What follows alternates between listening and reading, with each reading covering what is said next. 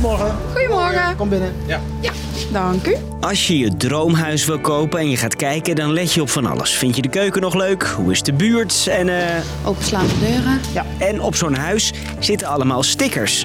Een prijs natuurlijk en een energielabel. Energielabel A, goed geïsoleerd. En nu willen banken nog zo'n sticker op een huis plakken, zodat je meer weet over de klimaatrisico's, dankzij een klimaatlabel. moet je 100 jaar voorbereiden op de dingen die mogelijk dan gaan spelen. Wat betekent klimaatverandering voor huizen? Ik ben Marco en ik leg het je uit. Lang verhaal kort. Een podcast van NOS op 3 en 3FM. Het is 21 juli 2050 en het is kurk en kurkdroog. Als je uit het raam kijkt zie je bomen, je woont naast een bos namelijk, maar daar verderop woedt brand. En het vuur komt steeds dichterbij.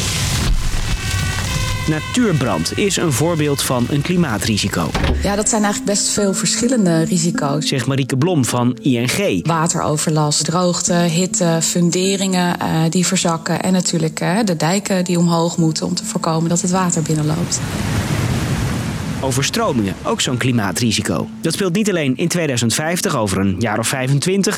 Het speelt nu ook al, weet Melissa. Zij zocht een kleine tien jaar geleden een huis in Arnhem en heeft nu allemaal problemen. Twee jaar geleden is het huis doorgezakt aan één kant. Door de scheuren in de muur zijn ontstaan. Twee deuren beneden gaan niet meer dicht. Daarbij is ook de riolering beschadigd. En dat heeft te maken met het klimaat. Onze huizen zijn eigenlijk geheid met houten palen in de klei. En sinds 2017, 2018 is er er- ernstige droogte. De klei is gaan slinken, dus gaan krimpen. En die houten palen komen dan droog te staan. En die gaan dan ook nog eens een keer rotten. Op zijn zachtst gezegd balen. Want het betekent voor Melissa dat ze flink moet gaan betalen om de boel te fixen. Ja, dan moet je toch wel echt denken aan een 70 à 90.000 euro. Melissa is lang niet de enige met dit soort klimaatkosten. En dus hebben de banken een nieuwe sticker bedacht. Het klimaatlabel. Dat we veel beter in kaart brengen voor iedere woningeigenaar van wat komt er precies op die huizen woningeigenaar af en wat gaat hem dat kosten. Zegt econoom Sandra Flippen van ABN AMRO. Ze deed er onderzoek naar, samen met Marieke Blom, die je net al hoorde. Dus ook of, het, of er een groot risico is op wateroverlast bijvoorbeeld...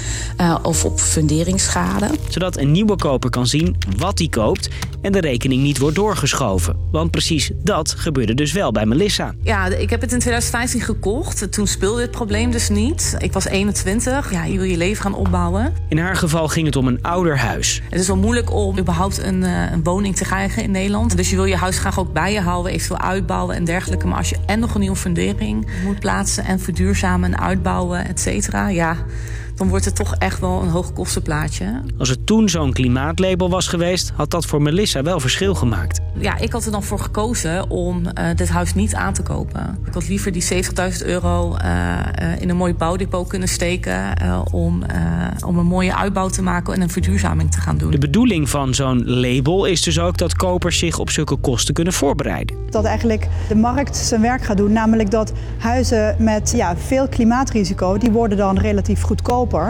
En dat betekent dat de nieuwe eigenaar, die krijgt dus korting en die kan daar de schade van eh, betalen. Maar eh, ja, ik vraag dit voor een vriend. Kan het ook nadelig uitpakken als je al een huis hebt? Ja, dat is wel, hè, wat dat betreft is het ook wel een beetje een paardenmiddel wat we voorstellen. Want, we, want het is natuurlijk zo dat in sommige gevallen de waarde van de woning doordoor zal dalen. Al die klimaatkosten lopen snel op. Het gaat om veel geld, nu al. Hallo. Je hebt eh, vloerverwarming hier op de begaande grond. Huizenkopers houden nu al meer rekening met het klimaat dan vroeger.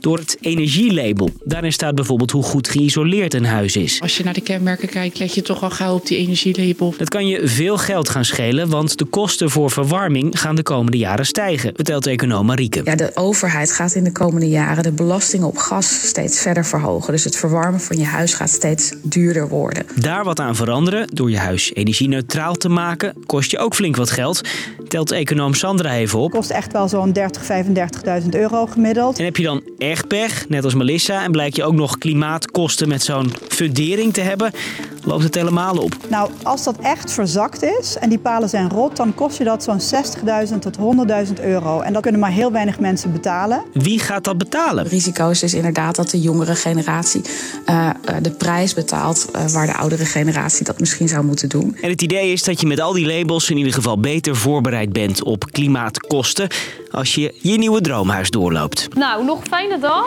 Succes met de beslissing. Dus lang verhaal kort, met een klimaatlabel moet je kunnen zien of je huis meer kans heeft op bijvoorbeeld overstroming of natuurbrand. En daarmee zou jij beter rekening kunnen houden met klimaatkosten, nu en in de toekomst. Of het er komt, is nog de vraag. Wil je nou zelf weten hoeveel klimaatrisico je loopt? In de beschrijving van deze aflevering staat een link voor een stresstest voor je adres. Vult even je postcode in. Oh, shit, paalrot. Doei!